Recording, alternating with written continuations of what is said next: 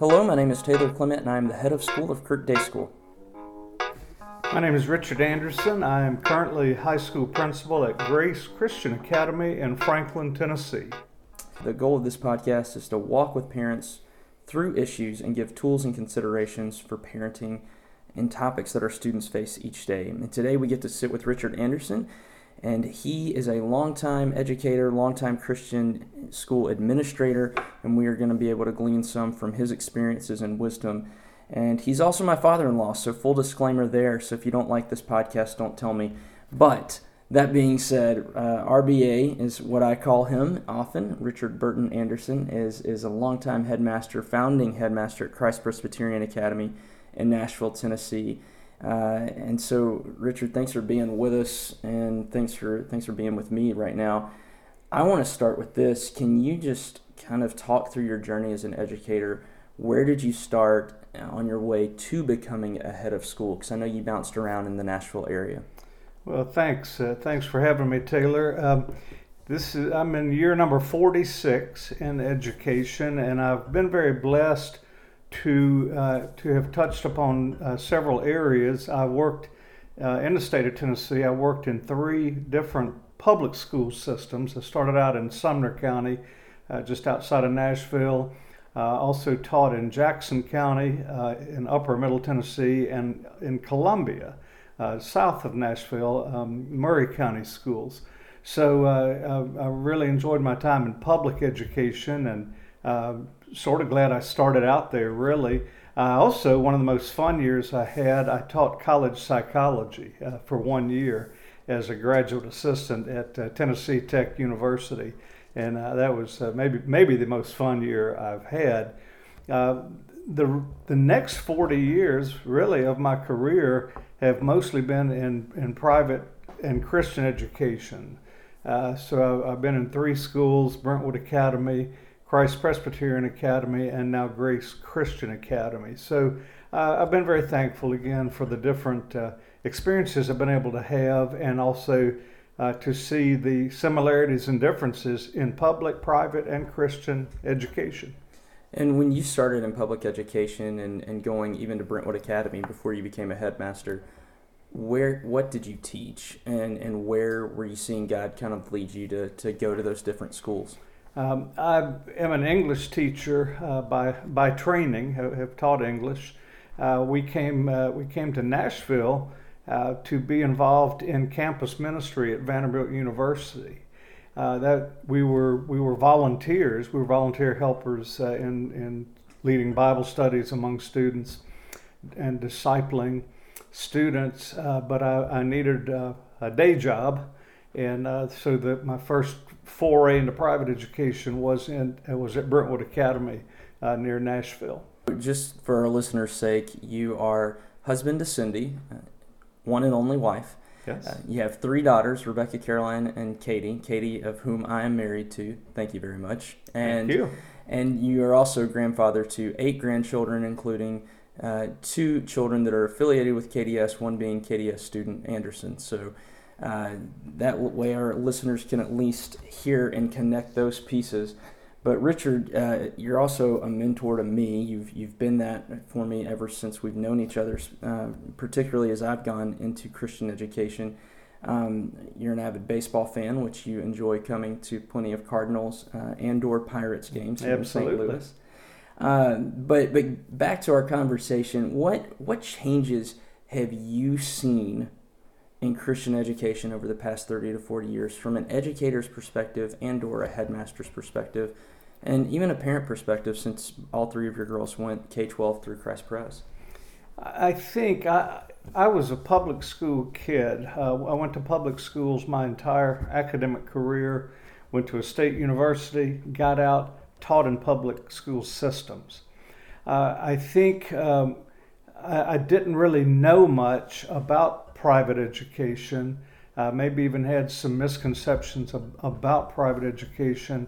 Uh, what I found was that um, it's it's all about students. Um, where, wherever I've been, public or private or Christian, uh, it's all been about students, and uh, I, I, think the the partnership I've seen uh, with, within the private education or the Christian education communities, the partnership with the home um, has been has been very strong. Um, I didn't see that as much uh, when I was in public education. I'm not saying it wasn't there, but I, I didn't I didn't see it as strongly as I see it now in in Christian education. But uh, it's always about students. I, it, it is a, the desire to be excellent, uh, really in in what I say four four main areas. Um, those being our, our academics, our fine arts, our athletics, and our outreach, whatever that outreach may look like, local, regional, or global. In Christian education, all four of I call them pillars, all four of those pillars of our schools are tethered to Jesus Christ. He is the canopy over them, or they are, they are tethered to Him. So we want to be excellent in our academics for Christ's sake. We want to be excellent in our fine arts, in our athletics, and of course in our outreach for the sake of the kingdom and for the glory of Christ. One of the quotes that I often use for our new faculty members is the Dorothy Sayers quote that says, Dare we ever say a crooked leg or ill fitting drawer would come out of the carpentry shop in Nazareth? And if so, we would never proclaim that they are the same hands that made heaven and earth. And I think a lot of times there's misnomers with the desire to be excellent such as, as what Dorothy Sayers describes of Christ's work here on earth, uh, compared to maybe what Christian schools sometimes have because of the minimal resources that we either start with. So when Christ Pres was first founded, you didn't really have an athletic program, you didn't really have a fine arts program. Now today, there's many state championships. There's many people that have gone on to be on Broadway and TV and movies that have been graduates of the academy talk about those early days where it was really difficult and you saw football teams go 0 for 8 or 0 for 11 whatever that is or the the struggling fine arts program how is that as far as trying to be excellent well you you build you build you start with a dream you bu- you build on a dream of what you you hope things uh, can become uh, people look at the campus uh, today and, and uh, very, very many buildings, very fine buildings, and uh, they asked me the question: uh, Did in 1985, when you started as a K through six elementary, did you see all this coming? Meaning, meaning the facilities even. Did you see all this coming? And I say, look, in 1985, we were just hoping there would be a 1986. We did not know if we would make it. Uh, the other observation I would make uh, is, a, again, before I got into Christian education, uh, I think I had a misconception that somehow um, your academics would be watered down. In other words, um, mathematics would be one Moses plus one Moses equals two Moses. right, okay, right. that's not Christian education, uh, nor uh, nor is necessarily starting a class with a prayer or sprinkling a scripture and then teaching as you would at any public school in town. Right. Okay, that does not make Christian education. Uh, but but again, I think the misconception being with Christian ed is that you're you're so heavenly minded, you're no earthly good. Right. And the reality is, we we're trying to train students. Um, we're trying to train them academically and train them spiritually uh, for productive life in contemporary society. So we're we're raising up we're raising up students to be citizens uh, of of this world, quite honestly, but also citizens of the kingdom. Uh, and no, Dan Doriani, who's also been a guest on the podcast uh, the other day, even said, you know, the kingdom is anywhere God reigns, anywhere God reigns, which I, I love. And in thinking of that, uh, our mission statement is to assist Christian parents in the nurture of covenant children, educating them in a Christian world and life view according to the truth of God's word, equipping them to be disciples of Christ, impacting his world. My question to you would, would be define Christian worldview. What, what do you think that means? I think, I think at least right now there's so many denominations and non-denominational churches that, that we're seeing a broad interpretation of Christian worldview. What, what do you think that means from your history, at least your seat? uh, the best analogy I've found, and I don't know where I saw this, but I, I was somewhere and a, a speaker, uh, a speaker pulled a bar of Irish Spring soap out of his jacket, and uh, and he held it up and, and he said uh, he said if you've ever seen a bar of Irish Spring soap, it's green, and it has white wavy lines running through it. And he took a knife out of his pocket and he said, You can cut anywhere into this bar of soap, and you're going to hit white wavy lines. It's the same with, with Christian worldview. We ought to be able ought to be able to walk into your school or you walk into my school at any time of day, before school, in the academic class, in the hallways, in the lunchroom, at ball practice, at play practice, uh, at an, an athletic competition, or, or watching a concert or a recital. You ought to be able to cut into my school and see Jesus. Hmm. And it's the same with our academics. Uh, you, we, we want to we, we want to be we have the freedom in Christian education to point to God's hand on human history. We have the freedom in mathematics to say mathematics is a is a system of order because Scripture says God is a God of order. We have the Scripture. Uh, we have the uh, uh, the opportunity in the in the sciences to point to the Creator of all things. So uh, it's in a it's in a natural way. It's in a natural way that we can talk about God and His fingerprints on all academic disciplines. Uh, it's definitely what we are trying to do, and it's, it's nice to hear that at least affirmed. One way you you've always described parents in a relationship with parents as we as we raise kids is that we often find ourselves as architects or farmers would you just kind of share that that analogy um, and just kind of bring that out a little bit, the architects versus farmers? Yeah, uh, Ralph Mattson is a Christian psychologist, and he he introduced that concept to us of of, of being either uh, an, an architect or a farmer as a parent. And his point is that architects uh, architects draw out the plans and, and the specs for a given structure and then they expect uh, they expect the building, the construction, to be to those exact specs, and they they exert a great deal of control over the outcome. A farmer, a farmer puts the seed in the ground and and waters it and tills the soil but then must take his hands off he he has got to trust god beyond that for uh, for the sun, the rain, the elements that are going to make that that seed grow. And so uh, Mattson's point was that some parents are like architects. They already have mapped out what they want their son or their daughter to become in in later life, in adult life, and they and they're doing everything within their power to control that outcome.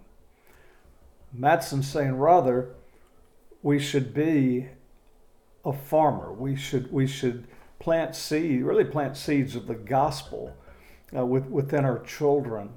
Uh, Paul says of, of, of that process, one sows, another waters, another reaps, but it is God who gives the increase of the harvest.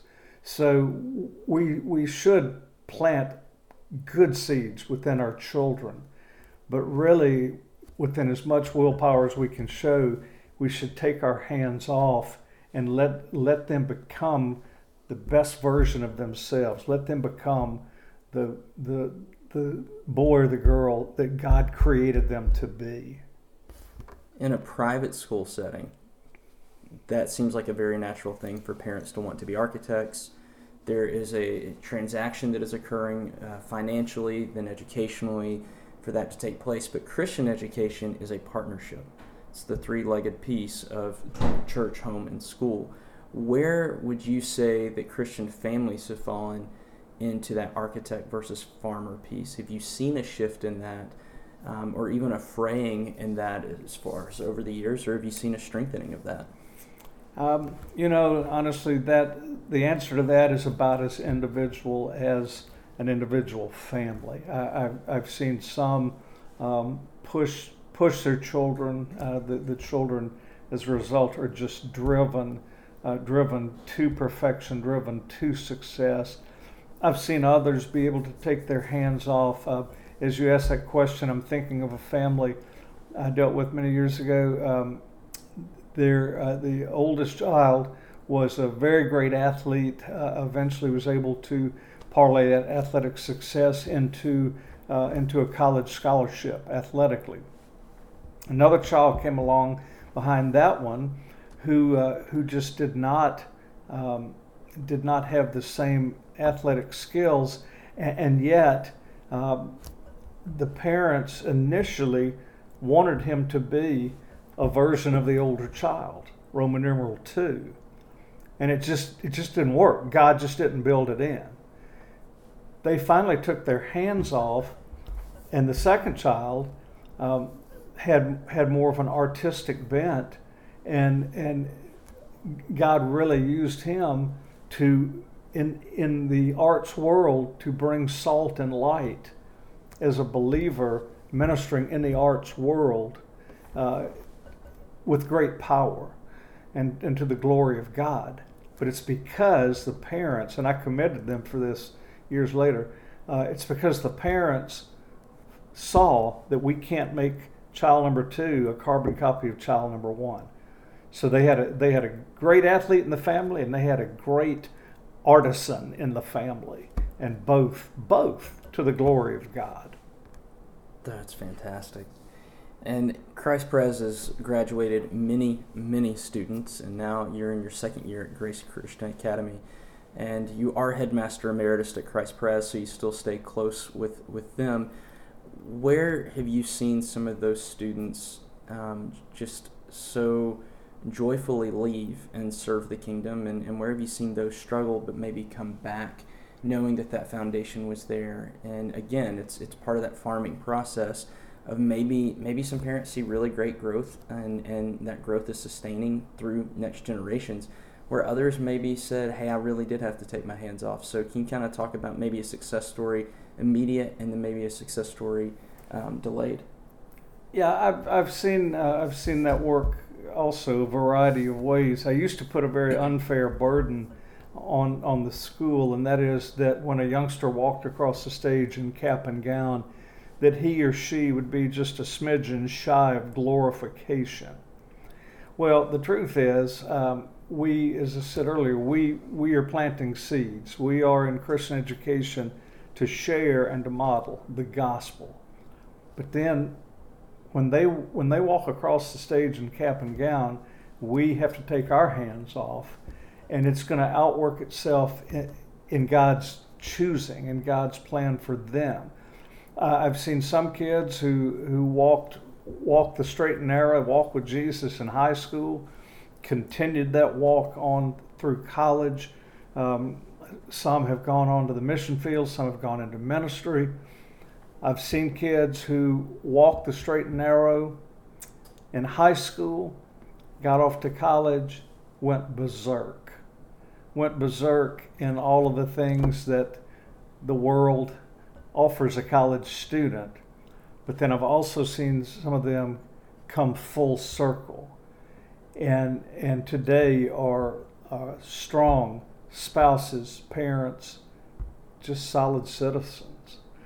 And then I've seen some who have veered off the, the straight and narrow and are still trying to find their way back. Uh, the beauty of Christian education, as a friend of mine says, is the kids who leave our schools they know where north is. Now, having come to St. Louis for four years with regularity, what would you say um, about KDS, knowing it well? What would you affirm about it and affirm to parents? But being vulnerable and not, not just letting this be a plus, where would you challenge parents to say, hey, continue to be critical about X or con- continue to ask the hard question here? So, where can you affirm and critique Kirk Day School from from your seat, and you also have known of Kirk Day School long before I ever was a part of it. Right, right. Well, I, I was I was in your school um, a week ago, just just walking walking in into the building, be you know being greeted, uh, being greeted upon entrance. Um, uh, just there, there's just a there's a, a loving spirit uh, at at KDS that, that is just uh, it's just tangible, and, and, I would say you know I would say just keep keep on keeping on in that keep keep building on that. it is it is the love. Um, as I, as I told you recently, uh, a building is just a box, and it's subdivided into smaller boxes. But it's what goes on inside those smaller boxes that makes the KDS experience and it makes the KDS education what it is. So keep, you know, keep doing the keep doing the good things, the right things that you're doing. Always, you know, ask the question, where can we get better? Where can where can we be the best the best version that God had in mind when He thought up uh, KDS? And uh, and Ralph Mattson quote Ralph Mattson again. He said uh, he said all of us were mapped out in the design room of heaven. God thought a thought and it became you. God thought a thought and it became me. And I think that's true of institutions. I think at some point in time, God thought a thought and it became KDS. There's a difference between private education and Christian education. What would you say is the difference? Jesus. I mean, Jesus is the simplistic answer. Um, uh, that that is the difference. Uh, you can have, uh, in, you know, in in your town of St. Louis up here in my my city of Nashville, um, you can you can find uh, good academics, fine arts, athletics, even even outreach you can find those things in private secular schools. You can find those things in our schools, in our Christian schools, but the difference is they they are done as unto the Lord. They are they are done to and for the glory of God and the glory of the kingdom. So that, that's just the main the main difference is is our our raison d'être, our reason for being is Jesus. And the academic piece, going back to that, the discussion of excellence, as we, we talked about a few minutes ago, having Christ within that, what does that mean consequentially for children? I think this is an area where societally and perhaps culturally within Christian education, that the family school partnership can be strengthened. And, and I mean this with, with great humility as a, as a Christian school leader we can do this better, we can communicate better, but often that Christian education piece feels like that gives either the student or the school a pass at consequences or at helping disciple a child. And as Paul David Tripp would say, grace is not permissive. So over your years, you've dealt with a lot of various things and worked with parents and students, some some on minor issues, some on very major issues where would you encourage the school and the family as we partner together uh, in ways to, to work on that relationship to, to deepen it? Well, let me, uh, let me, let me go back one step before I answer that uh, to, to, give you an example of excellence uh, in, in the school where I'm currently serving. Um, uh, just about a week ago, two weeks ago, we, we announced one of our students uh, had been named uh, a, a national merit finalist. Okay, so this was the first ever national merit finalist from our school. Our school is 10 years old, and this was the first national merit finalist. The reason I, I bring her up is because, number one, she could have chosen a lot of other places to go to school. Uh, maybe, maybe even more high powered academic schools, more prestigious but she chose our school because of the Christian emphasis of our school. And this young lady, uh, she'll she'll have her pick. She's got some pretty elite schools uh, on her short list that are looking at her. But um, but that was back to my point of, of academics being watered down. This her family chose a school where they, they felt like her academic gift was going to be nurtured but she also wanted a school where her spiritual life was going to be enhanced. Um, back to your question, I think the, the partnership, the, the triangular partnership of home, church, and school all speaking into the lives of our students is so is so crucial. And I think uh, I think it starts with parents really believing that we have their child's good on our hearts. We have we have their their child's good uh, in in our minds. We're on the same team. And I, I think if there's any shift I've seen, and I'm harkening back 50, 50 plus years to when I was a student, but my my dad and my mom always had implicit trust in the school, in the teachers, in the administrators. Now, don't get me wrong, it wasn't a blind trust. They would not have let me be abused in any shape, form, or fashion. But they believed that, that the people who educated me and my sister had our good on their hearts, and therefore they partnered with them. Somewhere, I'm going to say as far back as uh, the early 70s when I started teaching, there, there was so much strife and turmoil in our society during the Vietnam War era that somewhere that shifted and, and parents began stepping in between the child and the authority figure as a buffer because they did not want the child to suffer consequences. So I think we're trying. I think we're trying to gain back, and we have this with some parents, but I think we're trying to gain back that trust that my mom and dad had in the school and in the system. And where have you seen that done well? Well, I'm seeing it done pretty well where uh, in the school where I am right now, um, Grace Christian Academy. There's a, there's a good partnership there uh, with the parents. Again, none of this is across the board. Not right, not, not right. all parents are supportive, and not all parents are battling. You know, battling the school. But but there you know there's some that just still uh, they they side they side with the child. This is a um, this is a tricky day and age to be a parent. To to be honest, our our work is cut out for us, but it it is uh, it is a work well worth pursuing. Yeah. Because it because it is eternal. I think that right there is is a, an issue that we face now, maybe more than ever, particularly in a post recession economy, as we've had an economy that, that has grown over the past few years.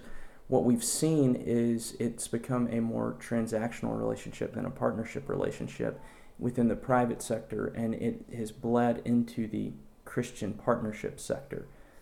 There's still a huge value and a huge cost to Christian education. But that shift is, is obviously playing out with, with certain decisions that we have to make. And if we're paying for something, we want often the, the best thing uh, in the midst of that. So, where would you encourage parents to look, and where would you encourage schools, perhaps even, to behave? Because we're, we're not off the hook here um, whether it's Kirk Day School or another school down the road, um, whatever they may be, another school in Alaska or California. We have we have a job to do and do it well in order to continue to educate Christians, while parents also are, are looking at us in, in turn to, to help lead and, and help be a part of their families. And so, how would you encourage the schools right now to maybe take a step forward? And what, what do you think we could be doing better? Well, I think just continuing to, to cultivate relationships um, with with the home, uh, obviously relationships with the child or children, depending on what age groups we're, we're dealing with. But um, I, just think I think relationship is, so key to to everything working as as it ought to. Um, when when you are in relationship with someone, you can hear uh, you, you, can hear even a hard word. Uh, I, I, had occasion uh, a couple weeks ago. I had occasion to thank uh, to thank a friend for something he spoke into my life a year ago, almost a year to the day, and he he spoke he spoke a, a hard word uh, in, in into my life. It was hard to hear, but but it it made a change in the way that I was thinking and ultimately the way I was living because as I told him, you you loved me enough to speak a hard word. And uh, that's something that I think we're we're a little low on in our world today is people people don't want to hear good grief we don't want to hear a negative word about ourselves. We sure don't want to hear a negative word about our child. But we're not doing parents any favors if we do not speak the truth in love. And paul coupled those two words together on purpose speak the truth in love because love without truth is sentimentality. Truth without love can be cruelty. You can speak the truth, but if it's not couched in love, you're beating the other person over the head with it. Richard, you love to, to reflect. You've been writing a weekly devotion for over 20 plus years. As you reflect on Christian education and your role in Christian education, what stands out to you as maybe one of your biggest challenges in your career, having been a part of a church school and some independent schools, and as you mentioned, public schools? And then maybe what's one of your, your greatest successes, or at least that God's blessed you with? Yeah, I, I think uh, I think some of the some of the hard places just have had have had to do with uh, discipline or disciplinary disciplinary measures. Um, is some and sometimes it's better where where a child is in his life at a given moment. Uh, it's better for the school, uh, the school and the child, or the school and the family to, to part company. And I've seen that work different ways. Sometimes you're parting company maybe for a year. And we always had a stipulation where, where a child, even if we did that, a child could reapply and, and re interview. Now, they had to convince us what changes had taken place in them in, in the ensuing year. Uh, I had uh, had one situation, a, a, disciplinary situation where we uh, boy was in his teens and uh, he he was just a, a, hot mess really when he was with us, um, and we we parted by by mutual consent with his parents. We parted we parted company several years went by. The boy is now in his, at this time was in his 30s. I'm working up at school in the summer. He called me and said, uh, "Could I get an appointment with you?" I said, "Sure." And I, I, knew, I knew he identified himself. I knew exactly who it was, and I knew we had, we had cut him loose from the school in his in his teens. He walked. He walked in. I, I, I gave him a hug. The first words out of his mouth were, I want to ask your forgiveness. I said, For what? He said, For who I was and for the trouble I caused you when I went to school here. He went on to say, I've met Jesus. I'm married. We're expecting our first child. And my wife and I have been in 31 countries preaching the gospel. So that, that showed me uh, it showed me two things. It showed me that we had planted some seeds. Uh, that the frustration of our profession is you don't always get to see uh, those seeds come to fruition. And and ha- honestly, had he not called me, I may never have known that. Um, I think I think there'll be there'll be when we get to heaven. I think there'll be some students that come up and say, "Thanks, you know, you loved me well." uh, even through some hard times. Um, you know, just thanks. So that that young man, his story, and, and I'm in contact with him and his wife today in their ministry, and they're still going around the globe preaching the gospel. Um, but I think he he showed me uh, never never give up on anybody. Wow. And would you put that in the success category as well? Yeah, I, I would. So I'd put it in, in, in the category of something that was hard. It was it, it was a hard action at the time. It was also a right action, and uh, and had a happy ending. So Christ Press has 1,300 students, uh, 200 plus staff. Grace Christian Academy has several hundred students now. Tell me, what have you learned about leadership in Christian education? because it's a unique position. You are one part businessman, you're one part teacher, and you're one part minister. And you have to shift between those those roles. It's never an equilateral triangle, so to speak.